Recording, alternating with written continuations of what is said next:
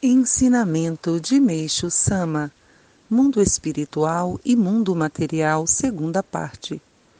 O mundo espiritual é constituído de três planos, cada um dos quais também está subdividido em três níveis, formando ao todo nove níveis. O plano superior é o céu, o do meio é o plano intermediário e o inferior é o inferno. Como o plano intermediário corresponde ao mundo material, no budismo ele é designado com a expressão esquina de seis caminhos, pois se liga aos três níveis do plano superior e também aos três níveis do plano inferior.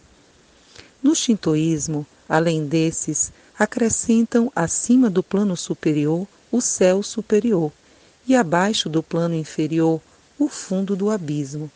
Daí designarem o plano intermediário como encruzilhada de oito direções. A seguir, descreverei sucintamente o céu e o inferno.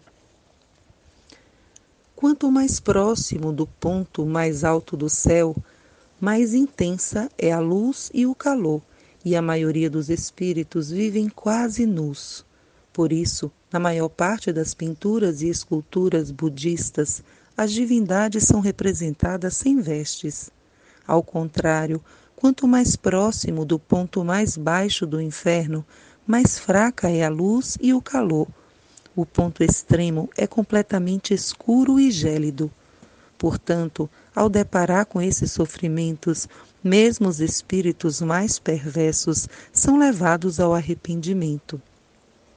Talvez as pessoas da atualidade achem que essa descrição, feita em termos genéricos, seja produ produto da minha imaginação, mas na verdade trata-se de pontos coincidentes entre levantamentos e estudos que fiz durante mais de 20 anos com inúmeros espíritos, através de médiuns e de todos os meios possíveis.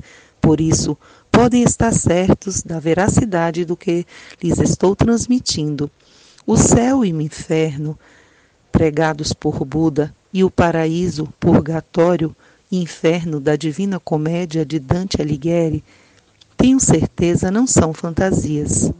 Pode-se mais ou menos deduzir para que plano vai o espírito observando-se a face do morto.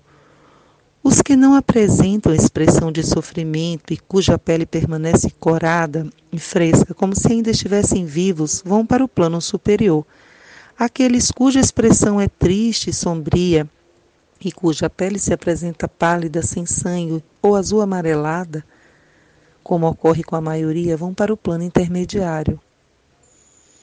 Os que ficam com uma expressão de profunda agonia e com a pele escura ou preto azulada vão logicamente para o plano inferior.